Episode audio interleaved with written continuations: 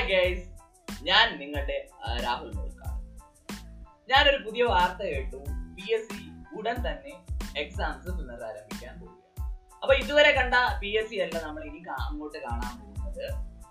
P S C അതിന്റെ രൂപവും ഭാവവും മാറാൻ പോവുകയാണ്. രണ്ട് ഘട്ടങ്ങളായിട്ടായിരിക്കും ഇനി മുതൽ P S C exams prelims എന്നും മെയിൻസ് എന്നും രണ്ട് ഘട്ടങ്ങളായിട്ട് എക്സാം പ്രിലിംസ് എക്സാമിന്റെ സിലബസ് ഇതിനോടകം തന്നെ എന്ത് ചെയ്തു? പി എസ് സി പബ്ലിഷ് ചെയ്ത് കഴിഞ്ഞു.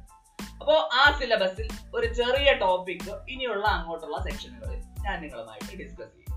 അപ്പൊ ഇന്ന് ഞാൻ നിങ്ങളുമായിട്ട് ഡിസ്കസ് ചെയ്യാൻ ആഗ്രഹിക്കുന്നത് ഇന്ത്യയിൽ അറിയപ്പെടുന്ന ഒരു നേതാവിനെ പറ്റി ഓക്കെ ആരാണ് നമുക്ക് നോക്കാം. മലയാളികൾക്ക് ഏറെ സുപരിചിതനായിട്ടുള്ള ഒരു വ്യക്തിയാണ് ആ വി എസ് അച്യുതാനന്ദൻ. നമുക്കറിയാത്ത വ്യക്തിയൊന്നുമല്ലല്ലോ വി എസ് അച്യുതാനന്ദൻ. ആ നിലവിൽ അദ്ദേഹം ആരാണ്? രണ്ടായിരത്തി പതിനാറ് മെയ് ഇരുപത്തിയഞ്ചിന് പിണറായി വിജയൻ നമ്മുടെ മുഖ്യമന്ത്രിയായിട്ട് അധികാരത്തിൽ വരും. അദ്ദേഹത്തെ ഭരണപരിഷ്കാരം നമ്മുടെ ഭരണപരിഷ്കാര കമ്മീഷൻ അധ്യക്ഷനായിട്ട് അവരോധിക്കുകയുണ്ടായി.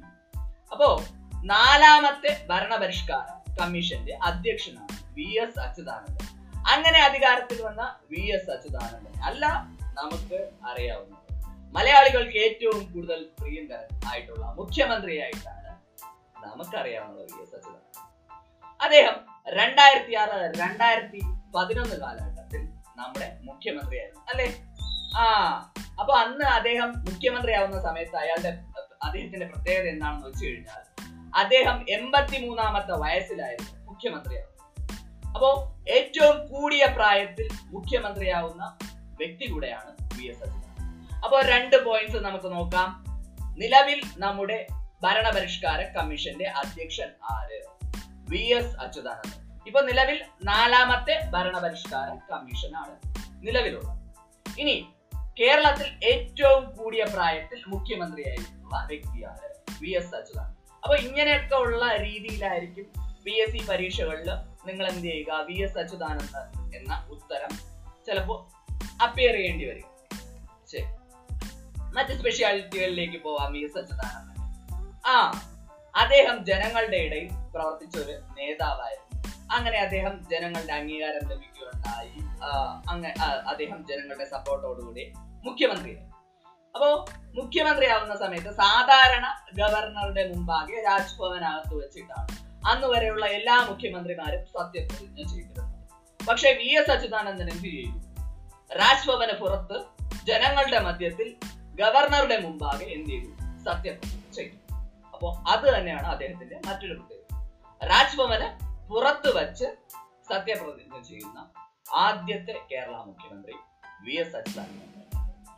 ഇനി അദ്ദേഹത്തിന്റെ മറ്റൊരു പ്രത്യേകത അദ്ദേഹം ഏറ്റവും കൂടുതൽ കാലം പ്രതിപക്ഷ നേതാവ് കേരളത്തിൽ ജനങ്ങളുടെ ഇടയിൽ പ്രതിപക്ഷ നേതാവായിരിക്കുമ്പോൾ ഒരുപാട് സമരം ചെയ്യേണ്ടി പല പല ആവശ്യങ്ങൾക്ക് വേണ്ടി അല്ലെങ്കിൽ അന്നത്തെ മുഖ്യമന്ത്രിമാരുടെ തെറ്റായ തീരുമാനത്തിനെതിരെ ഒരുപാട് സമരം ചെയ്യേണ്ടി വന്നിട്ടുള്ള ഒരു വ്യക്തിയാണ് അപ്പൊ അദ്ദേഹത്തിന്റെ ആത്മകഥയും അതുപോലെ തന്നെയാണ് സമരം തന്നെ ജീവിതം. അദ്ദേഹത്തിന്റെ ആത്മകഥയുടെ പേരാണ് സമരം തന്നെ ജീവിതം. അപ്പൊ ഈ രണ്ട് പോയിന്റ് നമുക്ക് നോക്കാം.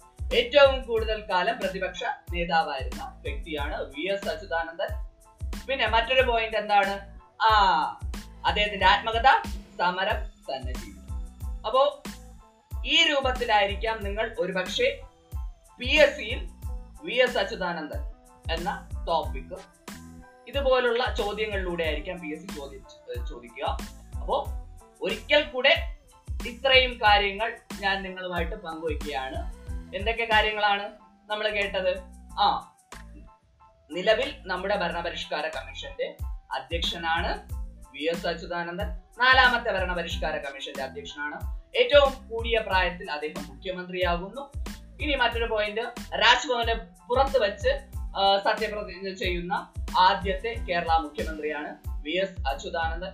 ഇനി ഏറ്റവും കൂടുതൽ കാലം പ്രതിപക്ഷ നേതാവായിരുന്നു. അദ്ദേഹത്തിന്റെ ആത്മകഥയുടെ പേരെന്താ?